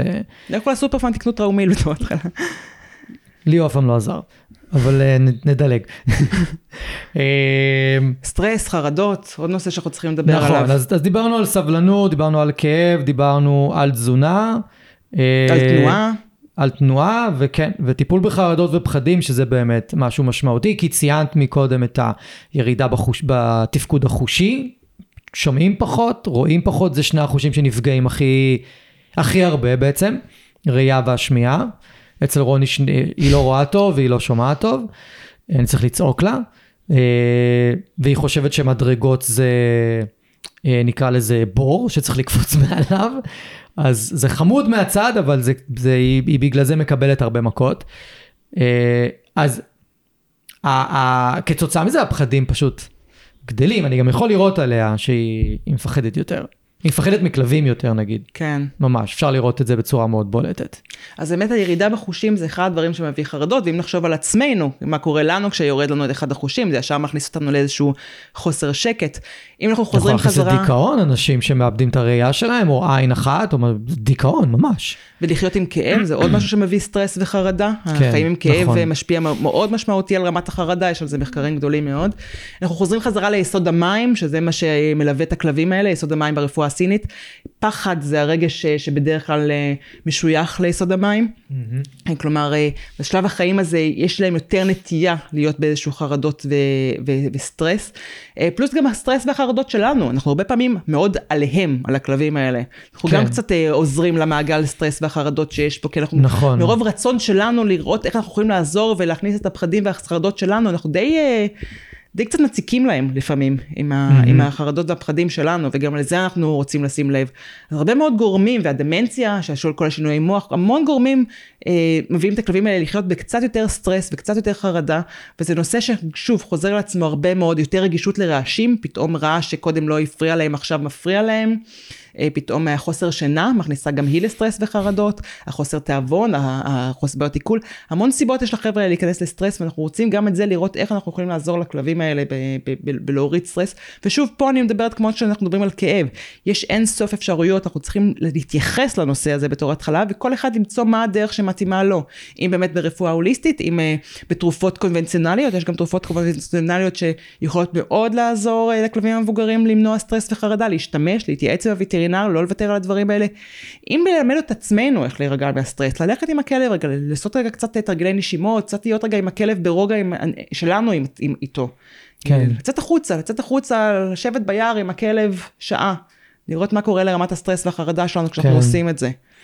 כן, אז, אז מי שרוצה קצת פעילויות של פריקת מתח, יש פרק שלם יופי. על... אה, פעילות פורקת מתח לעומת פעילות פורקת אנרגיה. אז אני נותן שם הרבה דוגמאות לאיך אה, אפשר לפרוק מתח לכלב ברמה היומיומית. זה כמובן לא פורק את כל המתח שהוא צובר, אבל זה יכול להיות מאוד משמעותי לכלבים מסוימים. וגם ברמה ההתנהגותית, אני יכול להוסיף מהצד שלי כמטפל התנהגותי, שאפשר אה, לחזור לתת לחטיפים לכלב בטיולים ובכל מיני סיטואציות שהוא מרגיש בהם חרד ולקבל הדרכה מקצועית על איך לקשר אה, דברים שמפחידים אותו לחוויה יותר נעימה באמצעות חטיפים, באמצעות אה, חידות אוכל ותעסוקה עצמית ו- ואולי משחק שיותר מותאם לגיל ויש כל מיני דברים שאנחנו יכולים להשתמש בהם, אבל גם, אז גם ברמה ההתנהגותית, ברמה היומיומית פעילות שאפשר לעשות עם הכלב, יש הרבה דברים שאפשר כדי לעשות שיכולים להוריד את רמות הסטרס. זה מבחינתנו אה, משהו שהוא אפשרי, את זרקת איזה משפט בשיחה בינינו שהרבה מאלפים לא, לא יודעים להתעסק עם כלבים מבוגרים. עכשיו זה נכון, קודם כל לא מגיעים אלינו כל כך לאילוף או, לת... או למשהו, לא ממש מגיעים. אז להפנות, צריך. אה, יכול להיות שבאמת צריך להפנות יותר. ו, וגם, אני חושב שהרבה פעמים אנחנו, אנחנו הרבה פעמים חוששים, לא לעשות איזה נזק, או לא לעשות איזה משהו, אז, אז מה, מה, מהמקום הזה, אפשר בהחלט לחפש ולעשות יותר עבודת מחקר מסביב לאנשי מקצוע שמטפלים בדברים מסוימים, באמת לברר אם המאלף או המטפל ההתנהגותי מתעסק עם כלבים מבוגרים, מה הגישה שלו, ו- ו- אה, ופשוט להיות על זה, כמו, ש- כמו שאמרת. כמו שאנחנו בסופו של דבר עם כלבים צעירים. אנחנו רוצים לראות ש, ש, שאנחנו יודעים להתאים את ההתנהגות שלנו להתנהגות של הכלב. אנחנו יודעים שאנחנו רוצים לראות שהתקשורת עדיין קיימת, ואני חושבת שחלק מהסטרס זה שהתקשורת עם הכלב היא לא כמו שהייתה קודם. יותר mm-hmm. קשה לו להבין אותנו, יותר קשה לו להבין אותה, ופה שוב החשיבות של, של מי גם עוזר לנו, מי מלווה אותנו. אה, הזכרנו בשיחה המקדימה שלנו גם את אה, מורן כהן, שהקימה את mm-hmm. בית גיל הזנב, כן. שזה, אתה יודע, אחד המקומות ההשראה מבחינתי לכלבים מבוגרים, כי באמת אנחנו יכולים לראות שבסביבת חיים מתאימה ועם עזרה מקצועית, אנחנו יכולים להוריד סטרס משמעותי מאוד בהתנהלות עם הכלבים המבוגרים. כן. בצורה ש, שהבית מותאם, שאנחנו יודעים איך להסביר להם מה שאנחנו רוצים בצורה יותר ברורה, שאנחנו יודעים, אפילו אם דיברנו על להחליף את, ה, את הקולות, האות הקולי באות, להחליף את האות הקולי באיזשהו סימן אה, שהכלב יכול לראות, או, או באיזשהו להפעיל איזשהו חוש אחר. אה, אז לראות מה אנחנו יכולים לעשות בשביל להוריד סטרס גם מהחיים שלנו וגם מהחיים של הכלב. אה, זה כמו כל דבר, זה פה מאוד בא ביחד, וכן, יש, יש יותר נטייה לכלבים המבוגרים להיכנס ללופים האלה של, ה, של כן. החוסר שקט. כן, אם אני צריך לתת דוגמה קטנה ל, ל, להחליף סימן, נגיד, אה, מישהו רגיל להגיד לכלב שלו רוצה טיול, או בוא נצא לטיול או משהו בסגנון, אז זה פשוט יכול להתחלף בלהראות לו את הרצועה. עכשיו רוני הרבה פעמים כשאני רוצה לצאת לטיול היא פשוט שוכבת איפשהו די או ישנה או פשוט שוכבת כזה. אז אני אה, מביא את הרצועה לידה וכזה גורר את הרצועה על הרצפה ואז היא מבינה שזה טיול ואז היא נותנת לי מבט של המבט יכול להיות אתה תצטרך להמתין כמה דקות אה, אני צריכה לקום. אה, או מיד היא קמה כי היא כבר לחוצה לצרכים. אה, ויש עוד כל מיני מבטים ועוד כל מיני, אה, ואם אני מתעכב אז היא יכולה בכלל ללכת לשתות מים ואז היא תחזור ויש כל מיני טקסיות סביב העניין הזה. אה, כן, אני חושב שפשוט קשה לה לעמוד במקום, אז היא פשוט הולכת ומוצאת מה, מה לעשות. מה לעשות עם עצמה בינתיים. כן. ובאמת יש פה את הנושא שגם דיברנו קודם על הנושא של להרגיל כלבים שלא רגילים למגע למגע, בשביל לעזור להם מבחינה פיזית. כן. כי באמת הקפיצה לאוטו, שפעם הייתה מאוד קלה, יכולה להיות אתגר משמעותי לכלבים האלה, קפיצה למיטה, ירידה מהספה, אז כן, לא כל הכלבים רוצים להתרגל לרמפות, וגם התאמת רמפה, התאמת מדרגות, נכון. אנחנו רוצים, גם על זה אפשר לעשות פה דיבורים שלמים, אנחנו רוצים שמשהו יהיה ידידותי, קשיח מספיק, של, שהכלב יוכל לא למנוע החלקות ולעלות על זה בצורה בטיחותית, ולהרגיל את הכלבים לשינויי התנהגות, כן, מעכשיו אתה צריך את העזרה שלי בשביל לעלות לאוטו, נכון. כי אתה נכון. לא יכול לעלות לבד, כי אתה יכאב לך עוד יותר. זהו, זה קטע, רוני ממש מסרבת לקבל את העזרה שלי, היא לא מוכנה. אני אקפוץ לבד, אני אתקע בפח, אני אתקע בזה, אבל אם אתה תיגע בי זה עוד יותר גרוע. אז כרגע אני פשוט נותן לה ואני כזה, אה, אני צריך לקנות לה מדרגות. כדי לעלות לאוטו. צריך לקנות לה איזה משהו. רמפה. או רמפה, כן. ופשוט רמפה, אני לא בטוח שתיכנס לי באוטו ותסתדר בכל סיטואציה, כן. אבל... אה, אבל כן, אני צריך לעזור. עכשיו, אז מצאתי פטנט. אני נותן לה לקפוץ, ובתוך ידי הקפיצה אני פשוט מגיע מיד מאחוריה ונותן תמיכה כדי אה, להכניס אותה פנימה. כן. זה בינתיים עובד לנו יחסית. אבל כן, אני צריך רמפה, ובארץ הרמפות שאני מצאתי לא, לא טובות. אין, אין מוצרים אה, מספיק הם טובים. פשוט, הן אה. מתנדנדות נורא, והיא תשים את הרגל על זה, וזה מתנדנד, אז כן. היא לא תרצה להשתמש בזה. אני צריך רמפה כאילו... heavy duty. יציבה נורא, כן. שמתקפלת, שנכנסת לסיטרון קטנה, זה... כן. בגלל זה אני חושב על איזה שהן מדרגות כאלה מיוחדות ש... שהן יותר יציבות. או להרגיל, להרגיל למגע. אתה עכשיו רוצה לעלות לאוטו, צריך לעזור, זהו, אז עם רוני זה להתמודד עכשיו עם איזה אישו של 16 אה, שנה סביב מגע. אני לא יודע אם אני אצליח. לא בטוח שעכשיו זה הזמן להתמודד עם זה, אתה אומר. לא יודע, אני חושב, אני, אני חושב שבאיזשהו שלב לא תהיה לי ברירה. אה, אני פשוט דוחה את הקץ אולי. אה, אבל אני בכל זאת אנסה כמה שפחות מגע איתה, כי המגע הזה אני יודע שמלחיץ אותה יותר מהכל, יותר מאשר לקבל מכה בשלב הזה. אני אנסה את המדרגות, אני אנסה רמפה, אני אנסה, מקסימום אני אלך לאיזה מישהו שיבנה לי, פשוט משהו שמתקפל, ואז זה יפתור את הבעיה לגמרי. אז גם הרתמות האלה זה דרך טובה. רתמה שאם אנחנו שמים נכון. מין אה, help them up, שהיא רתמה אחורית עם איזשהו פלג ליין כזה של רפו, שהיא רתמה נכון. קדמית טובה, ואז אתה ממש עוזר להם להרים בלי לגעת בהם יותר מדי, זה עוד זהו, אופציה. אז זה גם מישהו עם רוני, לא מוכנה רתמות לא כרגע. מוכנה רתמות, אה, לא, נהדר, לא כן. מוכנה רתמות כרגע. היא תריב איתי, היא תילחם בי, היא תצרח היא תיפול. עליי. כן, כן, היא תיפול, היא לא מוכנה רתמה. היא הייתה מוכנה רתמה לאיזה שבועיים, ואז אה, זה נגמר. אבל זה, זה מתקשר לכל מה שאמרנו. לעשות התאמות, ואם זה לא עובד, לעשות התאמה אחרת, לזרום עם הכלב, לא להתעקש, לא לחשוב שאתם יודעים מה טוב בשבילו, או מה עדיף בשבילו, במיוחד אם, אם הוא מסרב בתוקף. כמה זה קשה, לעשות אה? משהו מסוים. כמה זה קשה. כן, זה לשחרר מהאגו, זה, זה, זה פשוט לשחרר, זה פשוט יותר לזרום. לי זה יותר קל. לי זה יותר קל, כי אז אני אומר לעצמי, את לא רוצה, אוקיי, בסדר, את לא רוצה, לא צריך. אם את, מס- אם, יש, אם את מסתדרת בדרך אחרת, וזה לא מגביל אותי, אז סבבה, אז נעשה איך שאת רוצה. אני, אין אני ספק בסדר. שזה משפר, מש- משנה, מש- משפר אם זה נעשה נכון, את התקשורת עם הכלב, כי אתה חייב למצוא ערוצי תקשורת חדשים, לדבר עם הכלב שלך, שאתה כבר 16 שנה מדבר איתו באיזשהו ערוץ אה, מסוים. כן. אה, וכן, זה, זה חלק מהאתגר פה, וגם לא תמיד בא לו לעשות מה שאתה אומר. רוב אה, הזמן. הם נהיים יותר עקשנים, אין מה לעשות. כן. עוד נושא זה הנושא של בריחת צרכים, זה נושא שהרבה כן. פעמים אה, חוזר על עצמו עם כלבים מבוגרים. כן, ש- לרון יש בריחת שתן. שגם לא רוצים לטייל כמו שצריך, וגם uh, קשה להם לקום, וגם התיאבון הוא לא תיאבון, ונוסיף לזה בעיות כרוניות של uh, מערכת עיכול כליות ודמנציה, יוצא שהרבה פעמים הכלבים המבוגרים לא תמיד שולטים בצרכים שלהם כמו שהם היו לפני שנתיים-שלוש. כן. וזה נושא כבד מאוד, כי זה אחד הדברים שמפריעים באיכות החיים גם לכלב וגם לאנשים שלו. מהמם. שיש בריחות של פיפי, של קקי בבית, שצריך לצאת יותר, לטייל יותר, אבל לא רוצים לצאת, ואיך מתמודדים עם הנושא הזה. זה גם נושא שחייבים להזכיר אותו, כי זה דיבור קצת יותר, אה, זה נושא שיותר קשה להתמודד איתו. אבל גם כן. פה, יש הרבה אפשרויות איך להתמודד עם הנושא של בריחת צרכים. אם זה בריחת פיפי, אז יש תרופות וטרינריות אה, שיכולות לעזור, יש גם פורמולות צמחיות, אבל פה דווקא הייתי הולכת אה, על משהו שאנחנו רוצים לראות קודם כל אם, אם זה עובד בטווח הקצר יותר. אז יש כן. תרופות וטרינריות שיכולות לעזור, אה, יש תרופות וטרינריות שיכולות לעזור למצק קקי, גם בהתחלה, לכלבים שבורח להם קקי בבית. מהמם. יש חיתולים לכלבים שקל אה, או אפשרי ללמד אותם לחיתולים. יש המון אה, התאמות של הבית, כי בעצם הם משתינים במיטה, ואז צריך להחליף מיטות, אז יש המון אה, כיסויי מיטות והמון אה, אה, אה, דרכים אה, לוגיסטיות אה, להגן על הבית, ושיהיה יותר קל לנקות בסופו של דבר, והניקיון, הנושא של הניקיון, לשמור על בית נקי וכלב נקי, זה עוד נושא שחוזר על עצמו הרבה עם אה, כלבים מבוגרים, שקשה מאוד לשמור על היגיינה של הבית, של המיטה שלהם, שלהם, אה, והרבה יותר התעסקות עם פיפי וקקי. אה, כן, פה המיטות עוברות כביסה כל שבוע. אז כן, אז יש כיסויי מיטה שאפשר לשים על, שלא לא לחפש את כל המיטה, לחפש רק את הציפוי. כן. אה, באמת חיתולים רב פעמיים, במקרה שרוצים להיות קצת יותר אקולוגיים או חד פעמיים, אבל יש חיתולים שאפשר אה, להתאים להם, אה, בטח לסכרים, שיותר קל מבחינת הפיפי.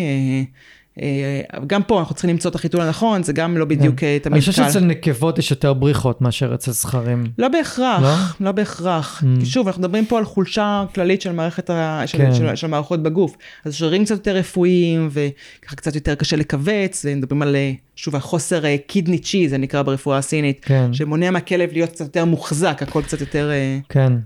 רפואי. אני, אני, אני מאוד, אני יכול להגיד מהניסיון האישי שלי, רוני מקבלת uh, תרופה למניעת בריחת שתן, נקראת פרופלין, יש לה גם מהמם. תופעות לוואי לא כל כך טובות, היא לא, לא על כל הכלבים, אבל צריך לשים לב ולקרוא את התופעות לוואי. ואם היא לא מקבלת את התרופה הזאת, אז זה לא שיש לה בריחות שתן, היא פשוט מתאפקת פחות.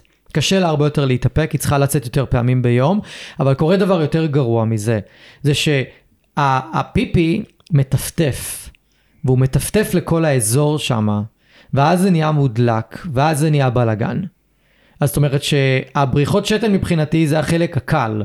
הדלקת שנוצרת שם, אם היא לא מקבלת את התרופה, זה החלק הבעייתי. עכשיו, מהרגע שהוספתי את הרפואה הסינית, ומקבלת אבקה של פטריה מסוימת, ואז זה נהיה אפילו עוד יותר טוב.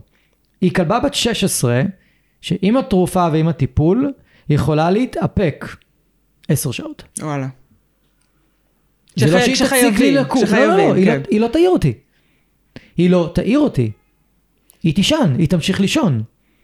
ולא שכשאנחנו נצא החוצה, היא כאילו, יש לה פרצוף של, אה, אתה חרא של אבא, למה לא קמת ולא זה? ממש לא. זה לא שבוער לה לצאת או, או משהו כזה. ו- וזה לא היה ככה לפני כל הטיפולים האלה. כן, זה היופי ברפואה המשולבת באמת, שאנחנו כן, יכולים, בדיוק. גם עם פופולין וגם עם צמחים סינים ביחד, בדיוק. אה, לעבוד באיזושהי סינרגיה בשביל לעזור גם לך וגם לה, אה, לשמור על אורח חיים אה, יותר בריא בגיל 16. זה מדהים הדבר הזה, זה מדהים. זה מרגש, כי זה, זה נכון לגבי בעצם כל דבר. שאנחנו יכולים למצוא את הפתרון אם אנחנו רגע מסתכלים מעבר לחשיבה הקונבנציונלית ש... כן. שעליה חינכו אותנו. לגמרי, אני, בגלל שאני בתוך התחום כבר כל כך הרבה זמן, אז מהר, לא מהר, אבל אני, אני באיזשהו שלב עשיתי את ההפרדה הזאת של, אוקיי, פה הרפואה הווטרינרית תעזור לי, ופה היא לא תעזור לי. מהמם. פה אני צריך ללכת לרפואה משלימה. ואני לא אקבל פתרונות בצד, ה, מה שנקרא רפואה מערבית. אין שם. ואז אה, לאט לאט לומדים, כמו שאמרת, לשלב. ו... ו... ובאמת, אם לא, אה, נתחבר, אם לא עושים את הסוויץ' הזה בראש ונשארים מקובעים, אז כאילו, אתם תסבלו פשוט. אז איכות החיים לא תהיה ב- ב- ב- במקסימום. אה, ואז, אה, לפעמים תסבלו, כן. כן. באמת, לפעמים פשוט תסבלו, כי כן. אתם לא מוכנים ללכת ולנסות, או להוציא את האקסטרה כסף, או לעשות את האקסטרה מאמץ ללכת לעשות דיקור, או ללכת לעשות מסאז' רפואי לכלב שקשה לו לקום, או לה- להתעקש עם הכלב על פורמולה. רוני לא רצה לקחת פורמולות. כן, בגלל שבעצם זה לא לא טעים. לה. כן, אז אמרתי, וחלק מזה היה בחילה, כן. שהיו לה בחילות. בגלל הכליות. כן. בדיוק. אז, אז המ- רותם שהיא המטפלת אמרה, אוקיי, תמצא דרך לתת לה את זה. כאילו, היא פשוט אמרה לי את זה בצורה הכי פשוטה, גיא תמצא דרך. אז הזמנתי אה, את ה... את ה... יש לבלקנדו גם אוכל רטוב, אבל יש להם toppings. מהמם. כאילו את. הרטבים. כן. פתר את הבעיה. היא מקבלת שם גם את ה... היא מקבלת שם שני דברים בתוך, ה... בתוך הדבר הזה, שני הדברים המג... המגעילים. ואת הדבר הכי מגעיל, שזה התרופה בעצם, הפרופלין, היא מקבלת ישירות לפה, כי אז היא לא, כן. היא לא מסכימה לאכול את זה. היא מקבלת את זה ישר לפה. ואז היא מקבלת את הדברים הטעימים האחרים, שהם כנראה פחות נוראים, ואז היא מקבלת את הכל בעצם. כן. אוקיי? ובגלל שהיא אוכלת תזונה טבעית, אז היא... אז כאילו... שומר עליה. אז מה שאתה אומר אבל שזה זה כי חשוב, התעקשתי. מה, ש... מה שאתה אומר שזה מאוד חשוב גם לזכור שלמצוא את הדרך ש... ש... שנכונה לכם ולכלב, כן. כן. אבל גם בצורה של... שלא תבאס את הכלב. לא, אה, היא די מבסוטה. כלומר, כן. אם אתה היית שם לה את הפורמולה הסינית בתוך האוכל, יכול להיות שהייתה גם מפסיקה לאכול בגלל זה, הייתה שורפת את האוכל, ואנחנו גם לא היינו אז רוצים הנה, אז אה, גם דבר פה, כזה. אז גם פה מראש רשמו לה אה, טינקטורה, שזה נוזל, התמצית, את- כל הפורמולה כנוזל, ולא אבקה. כן. כי אבקה לדעתי היא לא הייתה נוגעת. אז אחד הדברים שאני עושה עם דברים לא טעימים, אני שמה אותם, מקפסלת אותם, שמה אותם בתוך קפסולות ריקות. כן. ואז אפשר לתת את זה ככדור, ואז יש בדיוק, יותר, גם יותר עוד קל. אופציה, כן. נכון? אז יש דרכים, יש דרכים לעשות את הדברים האלה יותר, יותר קלים, אה, וכן צריכים לזכור שבכל הנושא של תוספי מזון, שאין לזה סוף, תוספי מזון ותרופות אה, אה, כלשהם, אנחנו מאוד רוצים לשים לב שאנחנו מפרידים את זה מהאוכל, לכלבים שרגישים לזה. אנחנו לא רוצים שיהיה מצב שהכלב לא יאכל, או שישתנה את דפוסי התיאבון נכון. שלו בגלל איזשהו משהו שאנחנו שמים בתוך האוכל. כן, לגמרי. אה, וגם, אה, לה- להדגיש עוד פעם בנקודה הזאת, ללכת לאנשי מקצוע מנוסים, כמו מאיה, שעוסקים בזה, ו- וזה העבודה שלהם, ו... כי, כי זה לא משחק הדברים האלה, לצמחים יש כוח מאוד מאוד משמעותי על הגוף ולכל הפטריות האלה וכל הדברים שאנחנו מזכירים כל הפטריות עכשיו. האלה. לא, זה, זה פטריות, כאילו, יש כוח מאוד מאוד גדול, אנחנו, הרבה אנשים נוטים לזלזל בזה. ואני בתור אחד של, שהיה, ש... אני גם עובר טיפול ברפואה משלימה, עם אצל מדקר וזה, ו- וכשהוא נותן לי פורמולות, אז וואלה, אני מרגיש את זה מאוד חזק על הגוף שלי. אני מרגיש את זה, זה לא עובר מתחת לרדאר, לא, הגוף מגיב כן, חזק. זה, זה עובד. כן, אני, אני, הייתה תקופה שהוא נתן לי פורמולה שאני התקשרתי אליו אחרי כמה ימים ואני אמרתי לו, טוב, תקשיב, רמת האנרגיה שלי אה, עלתה ב-100 אחוז.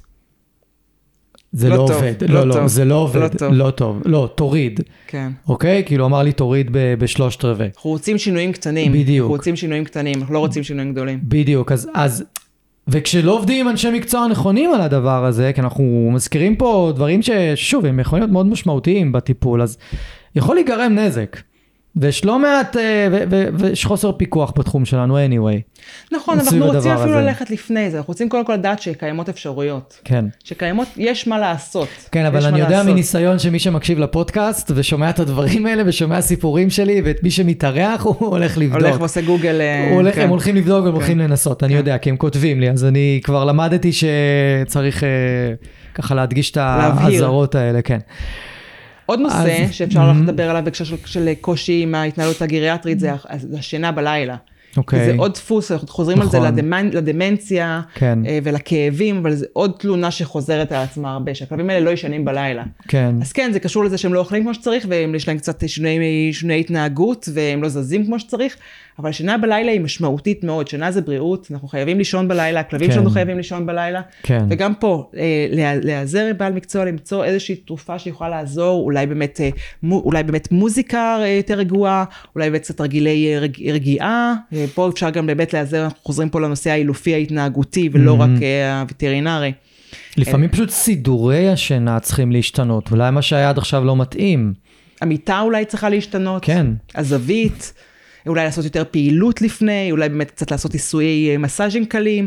אה, לראות שאנחנו פותרים את הנושא הזה שהכלבים לא כן. ישנים בלילה. זה כן, עוד זה אה, לפעמים לישון שחוזר. איתנו בחדר, לא לישון איתנו בחדר. אה, כן, פשוט צריך לשים לב לסידורי שינה. מורכב, זה לא, לא פשוט להתנהל עם כלב גריאטרי. לא, אבל אם אנחנו, אם אנחנו בתשומת לב, הכלב ייתן לנו את המידע, אנחנו לא צריכים יותר. מידע לנחש. לגמרי. אני, אני עושה משהו, והכלב אומר לי, לא, לא מתאים, כמו עם הרתמה. לא, לא רוצה לצאת איתך לטייל. אני בא לשים לה, לא רוצה, צועקת עליי. לשים לב, לא, לא להתעקש, לא בגלל שאמרו שרתמה עדיפה מקולר, אז להתעקש על הרתמה, או בגלל שאמרו, כלב, אה, אסור שהוא יישן איתנו בחדר, לא יודע מי מקשיב לנו, אבל אם הוא ישן איתנו בחדר, הוא ישן כל הלילה, אז לעזאזל, שימו אותו בחדר, ושנו איתו בחדר. כן. אה. או שהווטרינר אמר להגביל תנועה, אז לא זזים, כי יש איזשהו חשד לפריצת דיסק, אז אנחנו מונעים פעילות לגמרי. כן. נושא של תנועה היא גם הרבה פעמים קשורה ליכולת של הכלב להרגיע. כן, פפו עם חמישה בלטים בגב. באמת אמרו לי להגביל אותו, אני לא מגביל. לזוז, לזוז. אני לא מגביל. בתשומת לב ומודעות, אבל לזוז. ברור, ברור, כן. אבל אני לא אתן לו לקפוץ ולעשות כן. דברים משוגעים, אני אעצור אותו, אבל, כן. אבל הוא זז. כן, אני זז מאוד, לגמרי. אה, מאוד אה, נגד אה, הגבלת תנועה של קייג' רסט לכלבים. כן, מה זה עוזר לי להגביל כלב שיש לו כן. בעיות בגב, אז כן. הוא יתנוון עם הברכיים ועם המפרקים ועם השרירים כן. ועם כל המקומות האחרים, הוא לא יוכל לזוז כן. בכלל. ושוב, לא לדבר על שאר המערכות בגוף, שאמרנו שהמערכות בגוף בנויות להיות תקינות בזמן תנועה, כן, בזמן פעילות. כן. ועוד משפט על העניין הזה, היום בתוך הווטרינריה, ובכלל בכל מה שקשור לכלבים, התחילו לצאת או לצוץ, או יותר ויותר וטרינרים שיש להם התמחויות ספציפיות לבעיות ספציפיות או מצבים ספציפיים שהם יודעים הרבה יותר מ- מהווטרינר שמתעסק ברפואה שוטפת. כן. הרבה יותר, יש להם כן. פתרונות והם יצירתיים והם נחשפים לכלבים האלה כל הזמן, ללכת לקבל ייעוץ. כן, ללכת לקבל, אני הלכתי לקבל ייעוץ על, על הפריצות דיסק שיש לפפו. בטח, בטח. הלכתי לנוירולוג, עשו MRI, עשו הכל. אה, רוני עם העיניים, אני עכשיו צריך ללכת ל- ל- לבדוק את העיניים, לראות באמת מה קורה שם. אבל אה, צריך, זה חשוב, בעיניי. זה חשוב, זה חשוב, ושוב, אני חוזרת גם לנושא דווקא הלא וטרינרי, אני מחזירה לצד השני, שדווקא הצד ההתנהגותי, באמת אה, אנשים כמוך, או כמו באמת אה, מורן אה, כהן, ש, שיש הרבה ניסיון עם עבודה עם הכלבים האלה, שיודעים להתנהל, ויודעים להתאים, לעזור להתאים את הבית, כן. ויודעים לעזור להתאים את התקשורת, ולראות, כי השפת גוף משתנה, כל הדברים האלה משתנים, התקשורת היא לא אותה תקשורת, ובנוסף, כצד משלים, כחלק מבחינתי חשוב מאוד בווטרינריה המשולבת, זה לתת את המענה, את המענה הרגשי להתנהגות, לשינוי ההתנהגות. כן, לגמרי. אז הזכרנו באיך אפשר לעזור לכלבים את, את העניין של הסבלנות.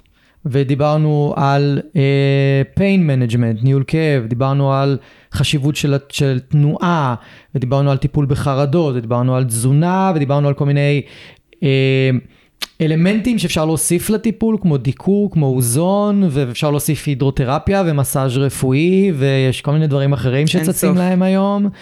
אה, ודיברנו על להתאים את הבית, שטיחים, להגביה אוכל, אה, משטחים שמונעי החלקה בכל מיני מקומות אסטרטגיים, המיטות, הסידורי שינה, הצרכים, כאילו דיברנו על באמת על די הרבה דברים ב-40 דקות האחרונות, ונראה לי נשאר לנו רק לדבר על מתי נפרדים? מתי להיפרד, אה? איזה נושא קשה זה מתי לא, להיפרד. לא מחליט בשבילנו. שזה הצד הקל. האידיאל, כן. פירולייז שלי, טפו, יום טפו, אחד, טפו, זה- לא קם בבוקר. כן. טפו טפו, כל הכלבים שלי עד היום החליטו בשבילי. וואו, מדהים. כולם. מדהים. גם כשהייתי ילד וגם אה, חוץ מבזיק בעצם, החתול. שהוא אובחן עם... אני אתן את הצד שלי. בזיק אובחן בגיל כמעט 11 עם גידול מאוד אגרסיבי בעמוד השדרה. הוא הפסיק ללכת, הוא הפסיק חוסר שליטה על, על שום דבר, הוא, הוא זהו. כאילו... ומבחינתם, כשהם עשו את האבחון, מבחינתם זה היה, גיא, בוא תרדים אותו עכשיו. זה לא, לא בר טיפול ולא בר זה, והוא גם, גם סבל ממש. אז זה היה הפעם הראשונה והיחידה בחיים שלי שהייתי צריך לקבל החלטה אם להרדים או לא להרדים, והחלטתי שכן, באותו יום. ו... ואני מודה, זה tricky. זה tricky מאוד, כי צריך לשחק פה על, על האיכות חיים של הכלב. ועד כמה הוא, הוא סובל, ועד כמה טוב לו, ועד כמה הוא בסדר, ו... כי הכלב של ההורים שלי, למשל, היה לנו פינצ'ר שחי כמעט 19, איזה כיף. עבר שלושה אירועי מוח, מכולם הוא קם כמו פנתר, והמשיך לאכול, המשיך ללכת, המשיך לעשות צרכים בחוץ, מדי פעם ברח לו בבית, המשיך לתפקד. היה לו כאבים, היו לו עניינים, אבל הוא תפקד. והיה גם את ואלי שאת טיפלת בה הרבה. למרות הסרטן ולמרות זה, היא תפקדה. היא הלכה, היא תפקדה, היא, היא, היא השתתפה, היא הייתה חלק, כאב לה, היא סבלה, אבל, אבל היא הייתה חלק. ובשני המקרים ההורים שלי החליטו לא להרדים. הם החליטו לתת את זה לקרות באופן טבעי ולתמוך עד הרגע האחרון, עם כ... בטיפול בכאב ובטיפול בהכל, ועם ואלי זה היה priceless. ואלי זה היה מדהים, כן. כן, את, איך שאת עזרת להם בקטע הזה. ו... וזה עדיין זה tricky, אין לי תשובה חד משמעית פה בעניין, אני חושב שזה אולי הרבה עניין של הרגשה, מה את חושבת? אז יש, קודם כל יש שאלונים, אם אנחנו רוצים רגע לשים את זה בצורה טכנית יותר, Mm. טכנית, יש, יש כן. שאלונים אה, שיכולים לעזור, זה יכול מאוד אולי אנחנו לעזור. צריכים לשים איזשהו לינק לאיזשהו שאלון כן. כזה, או שנתרגם לנו מתי תשלחי איזשהו לי, אני שאלון, אוסיף. כן. יש שאלונים פרקטיים שיכולים לעזור, אחת השאלות שאני תמיד ככה חוזרת זה more good days than bad days. Mm. אנחנו רוצים לראות כמה לכלב יש זמן טוב, לעומת כמה יש לו זמן פחות טוב. כן, אמ, ומה מה באמת האיכות חיים שלו, כמה הוא נשאר being a dog, כמה הוא עדיין כלב, כמה הוא עדיין כלב בהתנהלות שלו. ואם אנחנו רוצים בכלל לחכות שהוא יפסיק להיות כלב, או, או, או לעזור לו להשתחרר אה, באמת אה, עוד כשהוא, עוד כשהוא מתאר התנהגויות כלביות. ופה באמת גם יש את המימד הרוחני באמת, של אה, מה, מה כן. נכון לנשמה של הכלב, מתי להשתחרר מהעולם הזה, ומי אנחנו שנחליט את זה, אם אנחנו צריכים להחליט את זה. אז כן, קודם כל, אנחנו הרבה פעמים יכולים מאוד לעזור לכלבים עם הדברים האלה. כלומר, אה, הנושא של הוספיס ביתי, שזה ככה נזכיר את זה, כי זה תחום שפחות אה, מדברים עליו ופחות מוכר בארץ, של באמת לאפשר לכלב לסיום החיים בצורה מקסימלית, בתנאי בית, בלי אשפוז, בלי אה, יותר מדי פעילויות מצילות חיים, אלא לאפשר לו מקסימום נוחות עם כמובן שיכוך כאבים וכל המעטפת הנכונה, ולאפשר לו באמת לעזוב בבית, או באמת לעשות את כל התהליך הזה בבית. כלומר, אני כן חושבת שכשהכלבים סובלים, יש לנו את היכולת uh, הנהדרת של, של לעזור להם בכל מיני דרכים, כן? לעזור להם ל, ל, לצאת מפה ולשחרר את הנשמה מהגוף שכבר לא משרת אותם, uh, זה ברור. Uh, איך להחליט את זה, מתי להחליט את זה, אני חושבת שאחד הדברים שאני יודעת גם על עצמי, על, ה, על אולי שלי, שהרדמתי לפני ארבע שנים, שככה באמת, אחרי שרואים את זה על הכלבים שלנו, באמת זה יותר קל. אני חושבת שבסופו של דבר אנחנו יודעים כשזה הזמן. ומבחינתי כל עוד יש התלבטויות, זה לא תמיד עוד הזמן. Mm-hmm. ופה דווקא הייתי קצת נזהרת לא להקשיב, לא לווטרינר ולא לדוד ולא למאלף בגינת כלבים ולכל מי שככה אומר לנו, מנסה להגיד לנו מה אתם עושים. אנחנו, רק אנחנו בסופו של דבר מכירים את הכלבים שלנו ואנחנו יודעים מתי הזמן הנכון לעזור להם לשחרר, וגם אנחנו צריכים לשחרר אותם. כלומר, גם לנו לא קל להיפרד מהם, גם כן. להם לא קל להיפרד מאיתנו, וגם המסע השחרור שאנחנו צריכים לעשות עם עצמנו בשביל בכלל לאפשר להם ללכת, כן? אנחנו רואים את כל החבר'ה האלה שממש קשה להם לשחרר את הכלבים, ואני יכולה להבין, זה מערכות יחסים ארוכות. אבל גם המוכנות שלנו לאפשר להם ללכת היא חלק חשוב מאוד, בלהבין מתי הזמן הנכון. כלומר, יש פה עבודה עצמית שלנו, וגם פה יש הרבה אנשים שיכולים ללוות את זה, אבל עבודה עצמית שלנו, לדעת שהיום זה היום הנכון לשחרר את הכלב. יש לפעמים ככה כל מיני כלבים שאני אומרת לאנשים שלהם, אני מוכנה כשאתם מוכנים. כלומר, כן. כשאתם חושבים שזה הזמן, זה הזמן. הכלב לא נמצא באיזשהו סבל שצריך כרגע, עכשיו, כרגע לעצור את זה, אלא הוא מתנהל ככלב גריאטרי, כלב סיעודי, כלבים שככה באמת כבר לא באיזשהו רמת תפקוד של לטייל או לאכול לבד, או, או באמת אנחנו עושים איזשהו סוג של הוספיס ביתי בלאפשר להם חיים. אה, והזמן הנכון פשוט מגיע. ופשוט יש לי מין טלפונים כאלה שאני מקבלת היום זה היום. למה היום ולא אתמול? מה קרה? היום זה היום, היום אה, ההרגשה היא נכונה. אז אני מאוד מודדת לסמוך על האינטואיציות שלנו לגבי המצב הזה. והרבה פעמים כשאנחנו מחליטים שזה הזמן, הכלב גם משחרר לבד, כן? כן. שזה היופי פה, אבל אני חושבת שיש לנו יכולת לעשות את זה בצורה אה, נכונה, בצורה מכובדת, עדיף באמת בבית, או במקום שהכלב אוהב, לא בהכרח הייתי לוקחת את הכלב לשולחן אירוסטה במרפאה הרגילה לא, לדבר הזה. רק, רק, רק, או בבית או באיזה מקום שהכלב כן, אוהב. בואו, כאילו, אני, אני, אני, אני, אני חושבת שמבחינתי, שאני, שאני, שלקוחות שלי, שאני יכולה לעזור להם לשחרר, כשאני מרגישה שהם מוכנים, וכשהבעלים מרגישים שהם מוכנים, ואני אומרת שאני אף פעם לא, לא ימית כלב שאני חושבת שהוא, שהוא עוד לא מוכן. כן. איך אפשר לדעת? זה באמת אה, הרבה, אני חושבת שזה סוג של אינטואיציה כן. בסופו של דבר. אבל אה, אני חושבת כאילו, שכן צריך לדבר על זה. אז את כן מציעה לבוא אלייך לעשות את ההרדמה. ללקוחות שלי, למי שמטפל, אני, ללקוחות שלי שאני מרגישה שהם מוכנים, אני מרגישה שזה חלק מהשירות שאני יכולה לעשות כן. uh, עבורם בסוף. כן, אבל אז זה מאוד שונה אצלך בקליניקה, זה לא רגיל. אז בבית יש וטרינרים, לא מעט וטרינרים שעושים את זה בבית. בארצות הברית יש רשת וטרינרים שזה מה שהם עוסים, המטות חסד בבית. זה, זה מה שאני עשיתי עם בזיק. התקשרתי לווטרינר שאני לא מכיר, אבל אני מכיר דרך חבר. וחבר דיבר עליו דברים טובים. ו- וזה היה פה בבית, בידיים שלי. וזה, זה, זה, ושוב, הם יחיו פחות מאיתנו, הם יחיו פחות מאיתנו, אז מתישהו מי שמגדל חיות יצטרך להגיע למצב הזה של אה, להיפרד מכלב, ו, ושוב, ל, ל, זה אפשרי לעשות את זה בצורה נכונה, ולהמשיך אה, בחיים אחר כך, זה, זה קצת קשה מאוד להיפרד מכלב, זה אובדן גדול, צריך להתאבל, לאפשר לעצמנו להתאבל, לקחת ככה מה ששבעה כמו שצריך. אה, אנחנו צריכים גם לדבר, אתה יודע, נזכיר רק מה אפשר לעשות עם פינויי גופה, גם אם אנחנו ככה כבר בזה, יש לנו הרבה אפשרויות היום של קברה בבתי קברות וקרמטוריומים ושריפות. אה, לא, לא, לא, לא, לא לקבור כלב שהומת אה, המתת חסד בבית, החומרי אדמה האלה לא טובים לטבע, גם זה ככה כעוד הערה שחשוב לציין.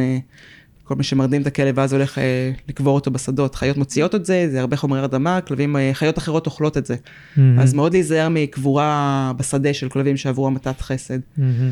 אה, ו- ולהמשיך הלאה, לזכור שאנחנו פה בסופו של דבר אה, לחיות איתם מערכות יחסים אה, של זכות גדולה מאוד. אה, אנחנו חולקים את החיים איתנו, הם חולקים את החיים איתנו, איתנו וזה אושר גדול אה, לעשות את זה. וכן, בסוף זה קשה. אנחנו צריכים להיות מאוד כנים עם זה. בסוף זה קשה, לחיות עם כלב סיעודי, לחיות עם כלב ככה בשלב האחרון של החיים שלו, זה לא, לא משימה קלה. אמ, בדרך כלל זה לא הרבה זמן, שגם זה צריכים לזכור. בסופו של דבר, בדרך כלל לא מדובר על תקופות מאוד ארוכות. ואנחנו רוצים לעשות מה שאפשר בשביל להקל על עצמנו ועל הכלב. כן, לגמרי. אני כל, כל זמן שאת מדברת, אני חושב על בזיק. וזה כזה... כל, הזמן סימן שאלה אצלי אם, אם, ה, אם, ה, אם ההרדמה הייתה בזמן הנכון. אז פה אני ממש מעודדת לנו לסמוך על עצמנו שאנחנו יודעים. כלומר... זה היה מאוד uh, החלטה של... אז זה הדבר הנכון של לעשות. של הרגע, כן. אני לא... אני לא התמהמהתי עם זה, זה, זה היה לי ברור שהוא לא יכול, הוא יכול, אבל לא יודע. יודע, זה גם מתחבר לצד שלנו של לרצות להציל את כולם, וזה, והקושי לשחרר, כן, זה, כן.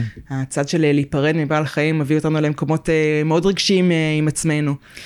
כן, כי, כי זה התנגש, הוא עדיין אכל, הוא עדיין שתה, הוא פשוט היה משותק, ולא יכול היה לעשות צרכים בעצמו, זאת אומרת שאני הייתי חייב לעשות לו צרכים, הוא גם לא היה יכול לעשות קקי, אז הייתה ממש בעיה. יש לזה פתרונות, אבל, אבל אז כל הזמן אבל אז זה חוזר שוב לאיכות חיים, ואם אני צריך לצאת מהבית עכשיו לשמונה שעות לעבודה, אז מה, מה הוא עושה? הוא התפוצץ מהשתן, ומה, כן. כאילו... אה, אבל זה, זה מבאס, זה מבאס, כי כאילו הוא היה תפקודי. מבינה? הוא היה תפקודי. אבל זה, זה בדיוק השאלה, מתי להיפרד, זה, זה מאוד uh, קשה. אין לי, יש לי חרטה קטנה, אבל לא, לא, לא גדולה. לעניין אני הזה. אני כן אה, ככה, אתה יודע, אני מנסה להסתכל פה בצד הקצת יותר אה, מיסטי רוחני של הנושא של פרידה, כי בסופו של דבר, גם הם יודעים מתי להיפרד ומתי הזמן הנכון, ואני כן מאוד סומכת על האחיות האלה, שגם הם יש להם איזושהי בחירה פה, זה לא באמת רק בטח, אנחנו. בטח. אלא איך ללכת ומתי ללכת, ומה מה, מה, הדרך הנכונה ללכת, ו, כן. וכן, לא להיכנס לרגשות אשמה על כל מה שקשור להתנהלות עם כלבים מבוגרים, כי אין לזה סוף אה, לרגשות אשמה שאפשר בנושא הזה כן, של אני גם- התנהלות. אני גם מקנא בהם קצת, במובן הזה. שהם יכולים לעבור המתת חסד. ואנחנו כבני אדם, אנחנו לא ממש יכולים. כאילו, צריכים להתקיים תנאים מאוד מאוד מאוד מאוד מאוד מאוד ספציפיים. ואנחנו יכולים פשוט לסבול ביד שאנחנו עוזבים פה, והם יכולים לקבל משהו אחר. אני חושבת שבשלב מסוים זה איזשהו סוג של מתנה שאנחנו יכולים לתת להם. כשזה נעשה בצורה הנכונה, בדרך הנכונה, בזמן הנכון. כן, אמ, וזה, זה, זה, זה, לפעמים סיימו את התפקיד שלהם בחיים שלנו איתם. ו... אתה כן. יודע, הרבה פעמים מדברים על זה שהכלבים אחרי שהם מתים, הם באים, אלינו- הם באים אלינו בחלומות, וממשיכים ככה, פתאום אה, מופיע כלב שדומה להם, ואני חושבת שחלק גדול מאוד בנוכחות שלהם נשאר איתנו אחרי, אחרי הפרידה, ופתאום אנחנו נזכרים בכלבים שלנו שהיו אחרי לפני שנים. כן. יש פה, זה קטע, יש פה שני חתולים במסלול טיול שלנו, הם החליטו לאמץ אותי. כאילו, הם מאוד אוהבים בני אדם, הולכים ל- להרבה אנשים, אבל הם, אה, יום אחד הם צצו. אחד מהם, בא- באופי שלו, זה, זה מוזר. הוא אה, כל החתול הקודם כך שלך. מזכיר את בזיק. כן. ולא לא, לא ראיתי אותו אף פעם, הוא יום אחד כן. פשוט בא וניגש. והוא חתול צעיר יחסית, כן. והוא גם דומה באופי. כן. ויש לו גם התנהגות מאוד דומה, ואני כל הזמן שואל את עצמי, כאילו, וואט? כאילו, אני לא, אני סתם משתעשע במחשבה הזאת, אבל זה, זה קטע. זה קטע, זה קטע, בדיוק איזה לקוחה סיפרה לי על אה, כלבה חדשה שהיא אימצה אחרי פרידה קשה מאוד מהכלבה הקודמת שלה, שליוויתי אותה בפרידה, וככה אימצה כלבה חדשה, ואיך שהכלבה החדשה הגיעה הביתה, בדקה הראשונה שהגיעה הביתה, יצאה לחצר, הוציאה את הצעצוע הקודם שהכלבה הקודמת החביאה, באותו מקום שהוא היה בדיוק, והתחיל ככה לשחק איתו באותה צורה שהקודמת. זה, זה, זה זה ספוקי. סיפורים מעניינים, סיפורים כן. מעניינים. זה קצת ספוקי. מגניב. טוב, נראה לי... נראה לי דיברנו... כיסינו את, את, את רוב הדברים שרצינו.